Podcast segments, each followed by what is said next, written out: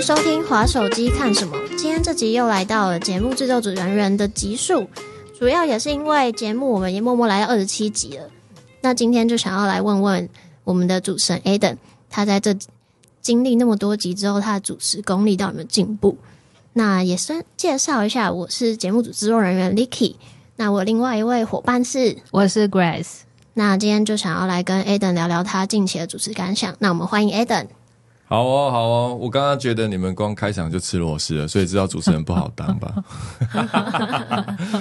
然后那那你最喜欢问的是有效是什么，无效是什么，对啊体验是什么？你主持下来来，你觉啊来啊得你来啊？哇，好好，我体验哦，其实我体验蛮蛮复杂的，就是每一次都会想要说，呃，可能可能针对这个来宾，想要想要多多给一点内容，就是我我总觉得，哎、收听一个 podcast，、哎感觉一定要有什么收获，但我后来就是你想要多挖就对了。也没有多挖，就很想要帮，就是表现吗？对对对，帮听众整理出一个很好像诶，这东西蛮蛮我蛮有蛮有资讯量的，或者是蛮蛮好的一个那种什么啊，可能跟哲学啊，或者是帮助有关的。但但后来你们一天到晚聊说没有没有 d 你都打断人家，然后人家就是明明就是在聊一个很轻松的话题，然后明明就很有趣，为什么你不让它继续有趣下去呢？所以我觉得这有一点像是先入为主的观念，好像在这个对话的过程中一定要诞生出什么。但我或者是你好像觉得你已经懂了，可是你殊不知，哎，可能听众觉得说，哎，这集好有这这个点好有趣哦，我可能想要多知道一点。我我想再多听一点，可是你可能就对啊啊可是你就说懂，会不会会不会我的人生回看就是什么事情都在那边懂懂懂，就是也没 就是加速的感觉，就是啊懂嗯就这样结束了，会不会有这种看法？你看你现在两个人都沉默了，对你可能会有自带一种让我们想要据点的感对觉。OK OK，现在现在要据点了，那那反正你们是主持人，换你们了，我现在当来宾。哎，你没有回答有效跟无效，OK，所以你刚刚讲是你的体验，OK OK，我觉得有效的是，嗯、第一个来讲是回看就回听啊，回听就是，哎，的确有些问题，为什么我没有那么有好奇心？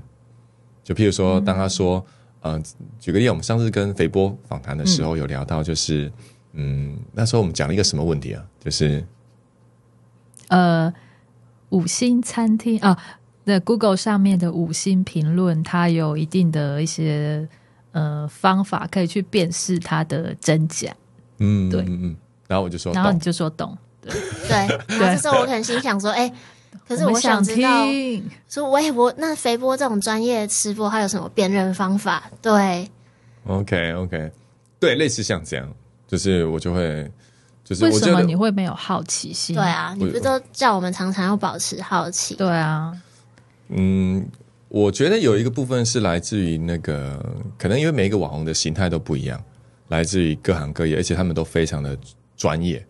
那我觉得我跟他们嫁接的桥梁，事实上比较偏市场行销、marketing 这一块，所以对于在某一些的对话过程当中，我就会担心呐、就担心说，哎，会不会在我的这个我们这个滑手机看什么里面，它的那个结构或者是叙述的方式太太过天马行空。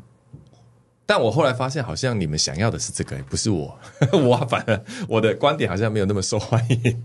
那你可以说说你原本想要注入的，比如说市场观点跟行销观点是什么？可能是跟经营有关的。举个例好了，我觉得在我做就是自媒体这么久，就是看自媒体这个产业，不是说我是自媒体，就是第一个，我觉得每一个人他一定有他的影响力，他的影响力不是凭空变出来的，他一定原生于他个人的背景、专业或他的生活态度或他的观点。那我对于什么样会比较产生兴趣，就是他这个观点是怎么形成的，以及以及他怎么样去经营它。好，因为每个人都有自己的观点嘛，就像生活中有很多人都有自己的看法，但但每个人都把这个看法放在心里面。嗯，你想要去挖出来说，哎，他究竟怎么去经营他的？对，嗯，对对，因为我觉得那个会比较难能可贵，因为大部分人看到一个人在舞台上的时候，都是已经是他他已经是上台的样子，给观众的那个人设或印象。对对，所以我一直我一直想要知道是他是怎么上台的，他是怎么准备可？是他的生活啊，也都跟经营这一块不会有一定相关性的连接吗？是有关联性的吗？所以你就是直接跳过，呃，他自己对于生活的一些观察性，而直而直接跳到想要了解他对于自己经营上面的想法。对，这就是我说我缺乏好奇的地方。就我想要说，哎、帮你找到了，是不是？你要骄傲是不是？好，给你骄傲啊！所以拉回刚刚，我好像还是没有听到确切的有效、无效跟体验。OK，无效当然就是没有保持好奇心嘛。然后我觉得有效的点是在于是，嗯，应该是不断的开放自己，因为如果没有开放自己去去接受那种可年能性，轻人的事物，对，哎、什么年轻人？我也很年轻，好不好？就是我说我说开放自己的概念是比较偏向，真的就是不是不是传递自己认为有价值的东西。嗯，就像你们你们说，哎、那个 Adam 那个那个点，我觉得很有趣啊。然后那个点，为什么你没有问？为什么呢？就你们有十万个为什么？那我也在问我自己说，啊，对啊，为什么？所以我自己觉得，如果我我可以更开放一点去设定我们的节目跟网红之间的那个连接的话，我觉得它是有效的，因为因为永远不知道说我们在那个 podcast 后面的听众，他们听到的到底会是什么。坦白讲，这件事情我也没有把握，我也不知道。对，所以我认为不能够传递我认为自己自己觉得有用的东西了。嗯那你觉得要怎么调整或怎么样开放你的心胸去传达个这点你？你通常实际上很后续是怎么做？OK，嗯，第一个是不要带有先入为主的一个想法？想法。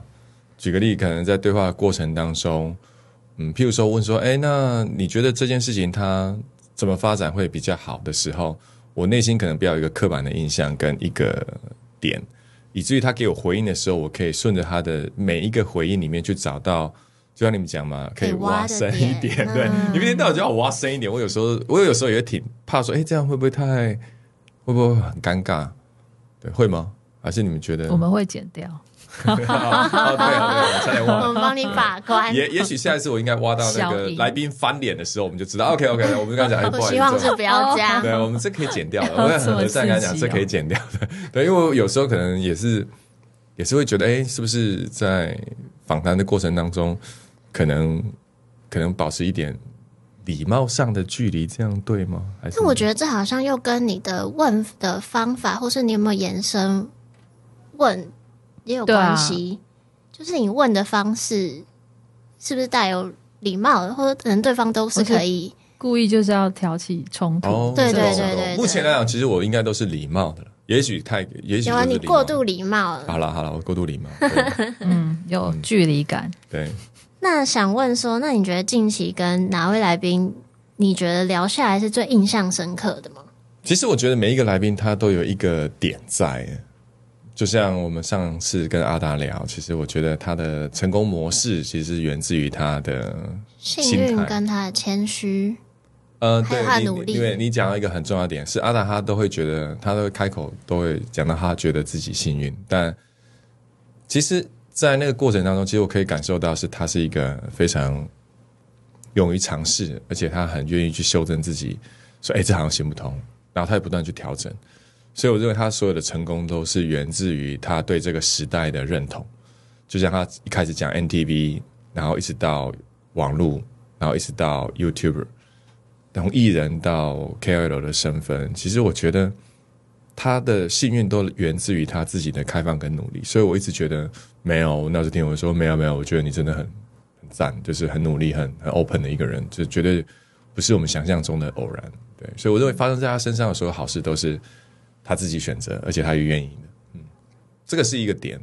然后肥波，他让我印象深刻的点来自于他的风格，因为他是一个孤独的美食家，孤独的美食家。其实，如果现在还没有听，就是收看过肥波的那个饮食系列的影片的话，我真的觉得可以去看，因为他有那种是吗？ASM 嘛，就是就是他吃起来跟他的那个剪辑跟那个就是排版整个方式，会让人觉得哎、很疗愈，好像对好好吃的感觉哦。对对对。那我坦白说，他他本人录 podcast 也是一个很疗愈的 feel，这样子，他会给人家有一种安定的感觉啊，很稳定的输出这样子，对，然后但是我觉得他是幽默的啊，那我自己觉得，呃，在跟肥波，所以肥波给我印象深刻的是，哇哦，原来就是孤独的美食家，就是也是可以用，就是很稳定，也可以做成做到这样一一个人坚持拍六百多篇都自己一个人这样，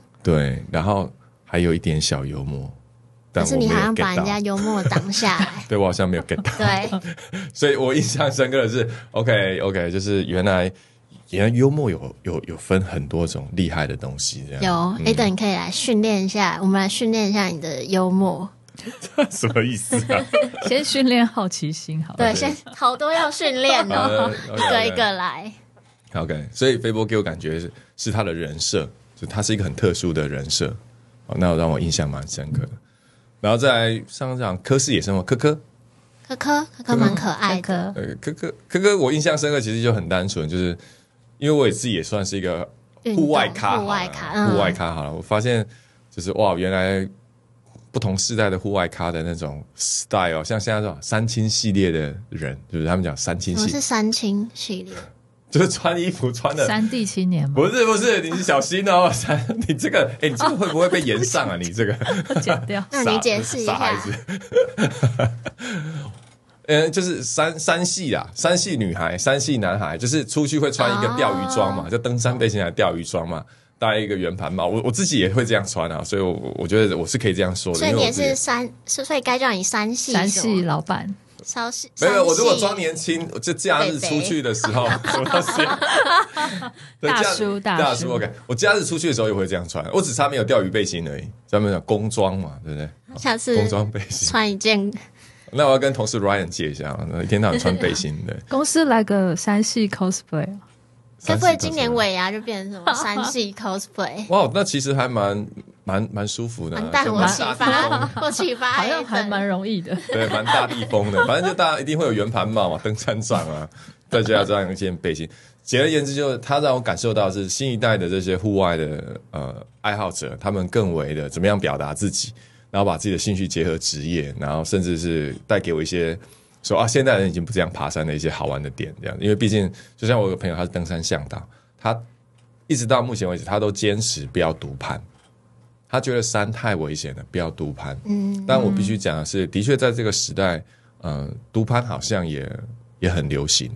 然后他他不是说他这样就就不危险，只是说这就是一种时代的观念嘛。就像以前以前在更早的时代说啊，天黑了不要出去外面玩。现在天哪里有黑的？外面晚上有些酒吧是，对不对？现在有管你那个孤独指数，什么一个就好像人最最惨是一个人去一个人看医生忘，记对做手术就是有排名说，哎，你的孤独指数表几分几分，OK OK OK，对啊，所以这就是一个时代新趋势。对，没错，就是不一样了。然后再来 Carol，对 Carol 那个，嗯，我觉得 Carol 在设计的部分，我觉得，相当专业，嗯嗯嗯嗯，我那时候跟他对话的时候，我就觉得有一段是，嗯，比较有趣的，是是讲到叶佩那边吗？哦，对，他聊到那个点，我觉得是超级符合他的人设的，就是太丑的叶佩他不接，就是太丑，那东西丑到真的不行，就他自己真心觉得丑的东西是没有办法接的，这我也觉得是挺挺有趣的，因为 real，对对对，因为他毕竟是对美有所坚持嘛，那我觉得这个坚持是挺有意思的，就是只要只要那个东西太少，没办法没办法接，所以我也觉得说，如果以这样的人设，如果能够跟这样的一个 KOL 合作的话，代表什么？代表东西有经过美的验证，好，所以这也是一个我自己觉得很棒的地方，就是每一个自媒体的创作者其实都应该要有一些自己的一些原则，那以至于说你有些部分可以变得很突出嘛。对我觉得 Carol 就是一个蛮蛮蛮成功的一个典范，这样。那你觉得，嗯，他对于美的这个坚持啊，会不会，嗯、反向的对他来讲是一个局限？我觉得这有些时候局限是必要的，就是不一定说每个东西都一定是 open。就像就像我们相信我们自己本身体验很多的产品或餐厅，你一定会有喜欢跟不喜欢的。那我觉得那个不一定是局限，我们可以说是自己对自己的一个标准。我觉得那个标准可能要有，如果没有这个标准的话，也许是，也许也很难塑造出自己的风格，因为我们的风格源自于我们对某些事情的标准。OK，对，然后再来，嗯，陈爱玲，你的你的好朋友艾琳，对啊，那我自己觉得他就是一个连续的创业家嘛，然后身份转换也很多元，然后从从艺人。然后到已已婚，到离婚，到之前演艺圈走过低潮，然后霸凌，他的故事其实非常的丰富。但我觉得，我觉得更重要的是他传递出来的能量。因为那一集其实我们能量蛮蛮多的，就是可以看到说他现在身为一个花艺师的身份，然后也做了自己的品牌，然后也甚至跟别人做联名的品牌。那他在经营自己的部分上面，一直都非常的嗯。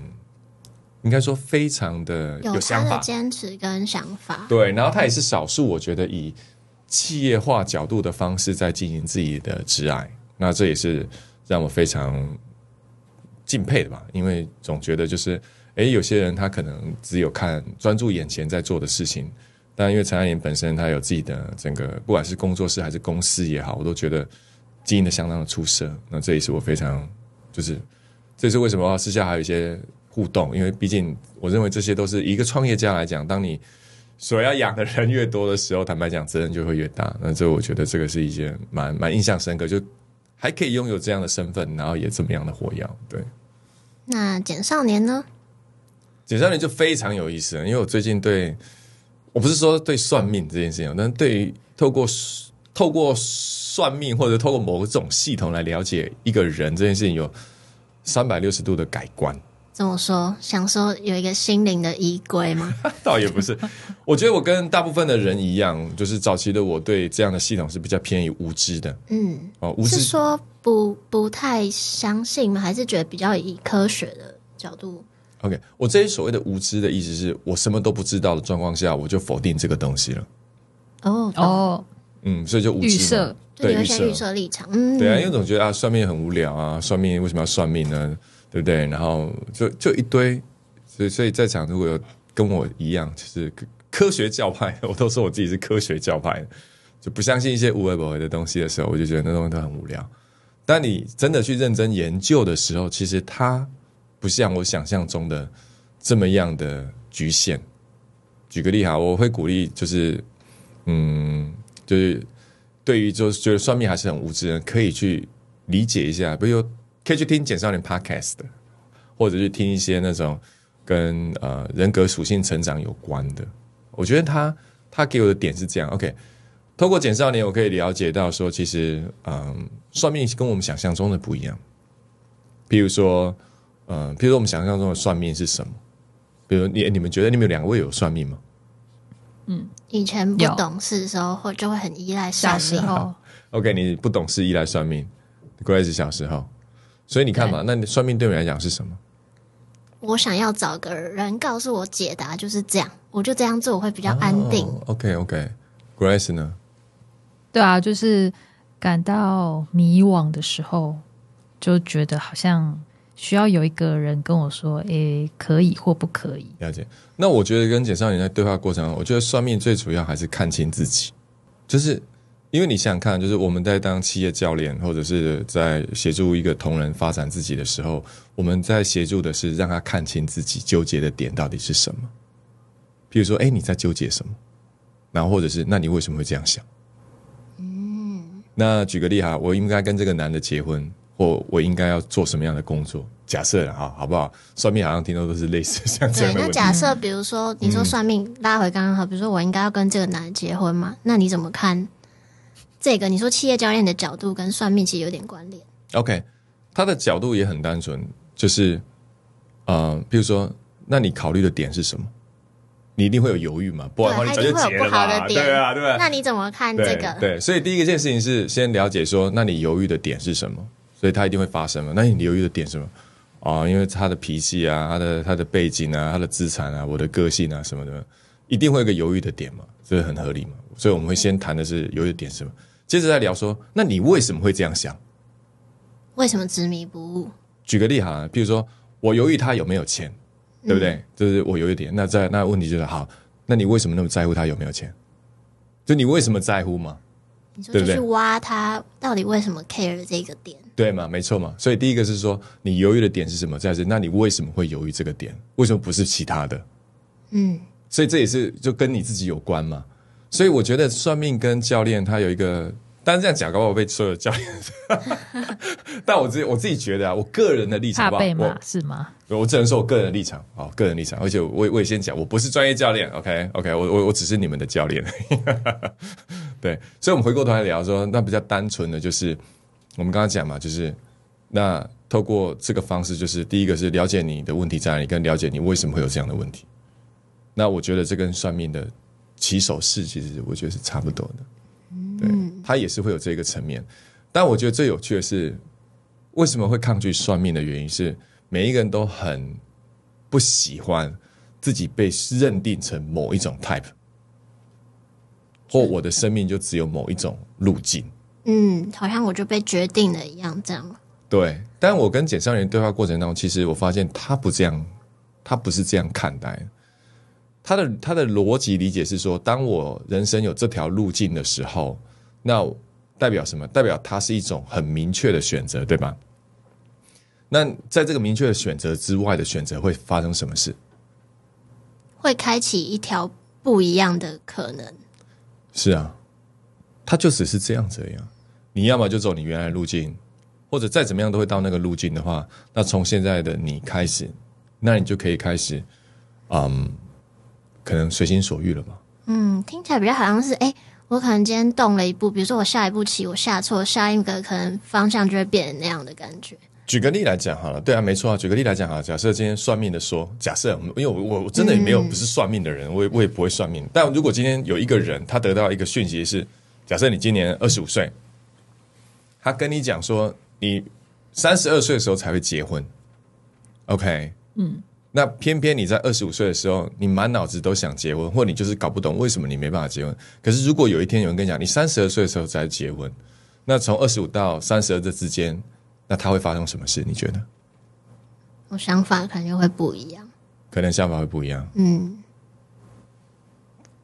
这也是一种概念，意思是什么？意思说至少不纠结了嘛。嗯你没什么好纠结的啊。就不去努力了，你要你要这样想已经，说嗯，你要这样讲也可以啊。那不去努力会发生什么事？你觉得呢？嗯好像是每个选择都会带来不同的结果的结果。对啊，对啊，所以当你不去努力的时候，代表什么？我认为它意味着你会更放松的去接受很多的事情。然后，当你放松自己的时候，你就会收到更多的可能性。哎、那我怎么反而觉得好像是我努力了，搞不好还有可能会改变，收到更多可能性？因为搞不好我不努力，我就是默认这个，所以我就是等那个结局。OK，我们先讲好了。呃，这个努力有没有？对我来讲，它很偏向的是用力。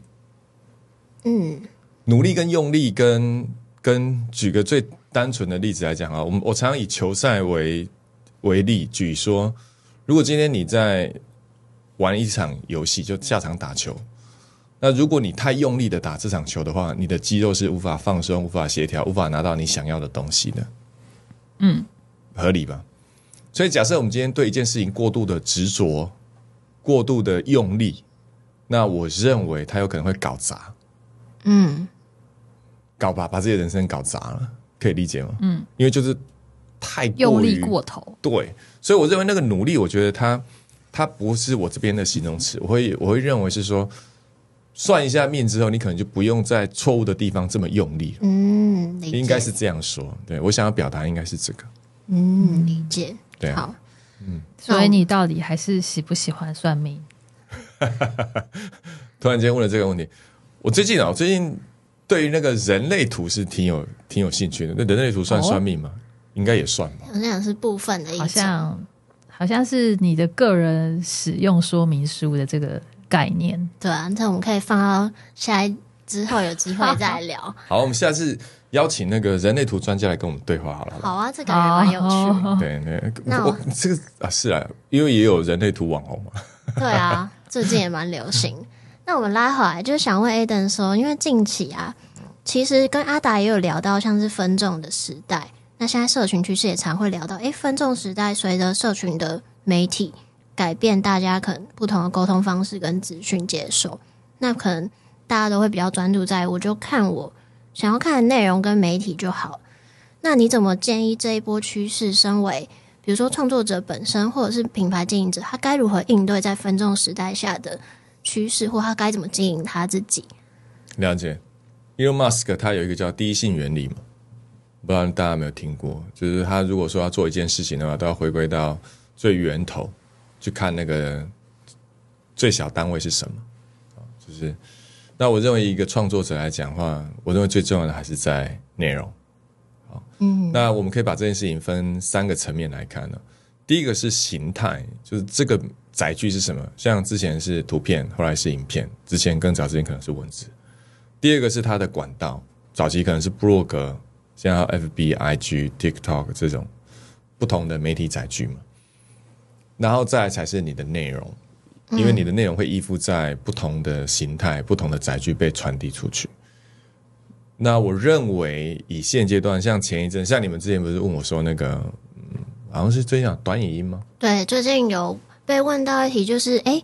你怎么看？比如说像九面最近也发一支影片，他就说，因他的频道最近可能流量逐渐下滑，那很观察到整个 YouTube 长影音都是这样的趋势。那原因可能有一部分是来自于短影音。那 Ada 你怎么看这一块？OK，我们先聊好了，所有的内容，其实我们就看嘛，我我们就讲大数据就好了，就是所有的内容，所有的创作者，他只会有一定程度的影响力，他不会再高了。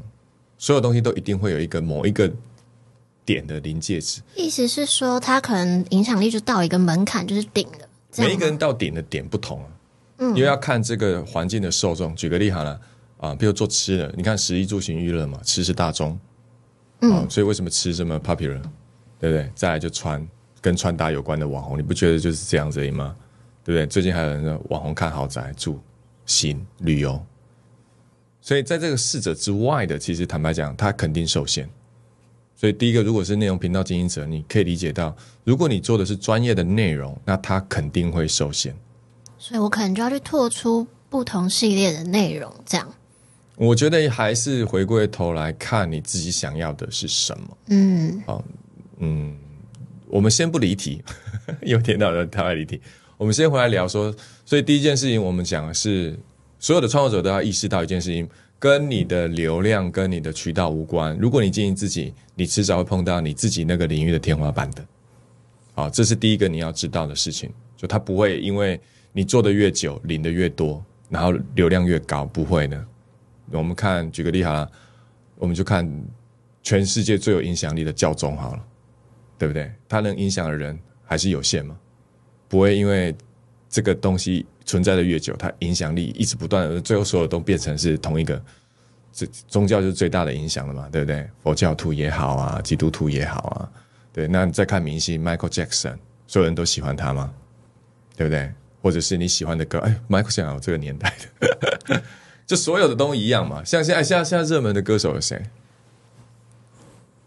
现在因为我都比较听西洋的。好，西洋谁？你听谁？我。就是听泰勒斯啊，泰勒，呃，泰勒斯我也很喜欢啊。可是你看泰勒斯有多少人不喜欢他？也是有啊。我觉得每个人都一定有他的喜好粉丝跟他的黑粉。对，所以你会发现，其实一个人的影响力到高点之后，其实他就会前跟所有的产品一样，他会进入一个缓慢期，他涨不上去。他过了那个成长，举个例哈，他可能有成长期，然后爆发成长期，然后高原期。但我怎么看泰勒斯反而是越来越多人。他搞不好还没过啊，对啊，可能还在他还在攀升。你看，所以我们先了解任何一个人，他都要先理解说什么是大的环境因子。嗯，所以所以他一定要转换。所以你举个例，你去看现在美国的啊综艺节目，有很多都是当年最红的偶像团体歌手在做主持人。那你说为什么他不继续唱唱唱跳跳的？可能就年纪大了，无法唱跳啦，或者是现在的时代趋势，可能是哎，大家可能转到别种，喜欢别种类型的。对啊，你就光看小虎队的那个，对不对？现在都把四阿哥，别的太老了。哎，别这样嘛，对不对？你意思是说，你看嘛，当年也是叱咤风云啊，但现在就是四阿哥嘛，对，现在可能又不一样，搞不好哪天你就看他在你是说他的转型？对啊，对搞不好他创造了另外一个你看有多少人跑去直播卖货了？对啊，这不是坏事啊，就是一种转换嘛。所以我们先了解到有一种就是这样，而且我也必须讲，以这个时代来讲，它的受有限有效性其实是越来越短的。嗯就以前可能你炸掉之后，可能可以，哎、我可以吃个五年、十年，现在可能哇，越来越短，越来越短，越来越短，这是第一件事情。所以我认为，身为创作者，他本身可能要知道的是，我要怎么样去抓住这些移转，以至于我可以一直持续的滚动。好，所以这是第一个。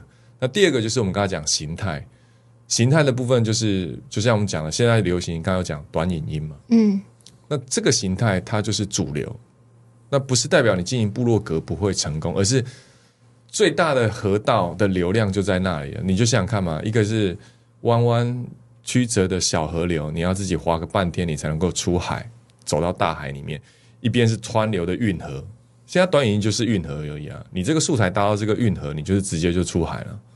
这个就是就直接爆红。对，这就是系统的关系，这个跟系统比较有关系。嗯它跟你本身的选择无关。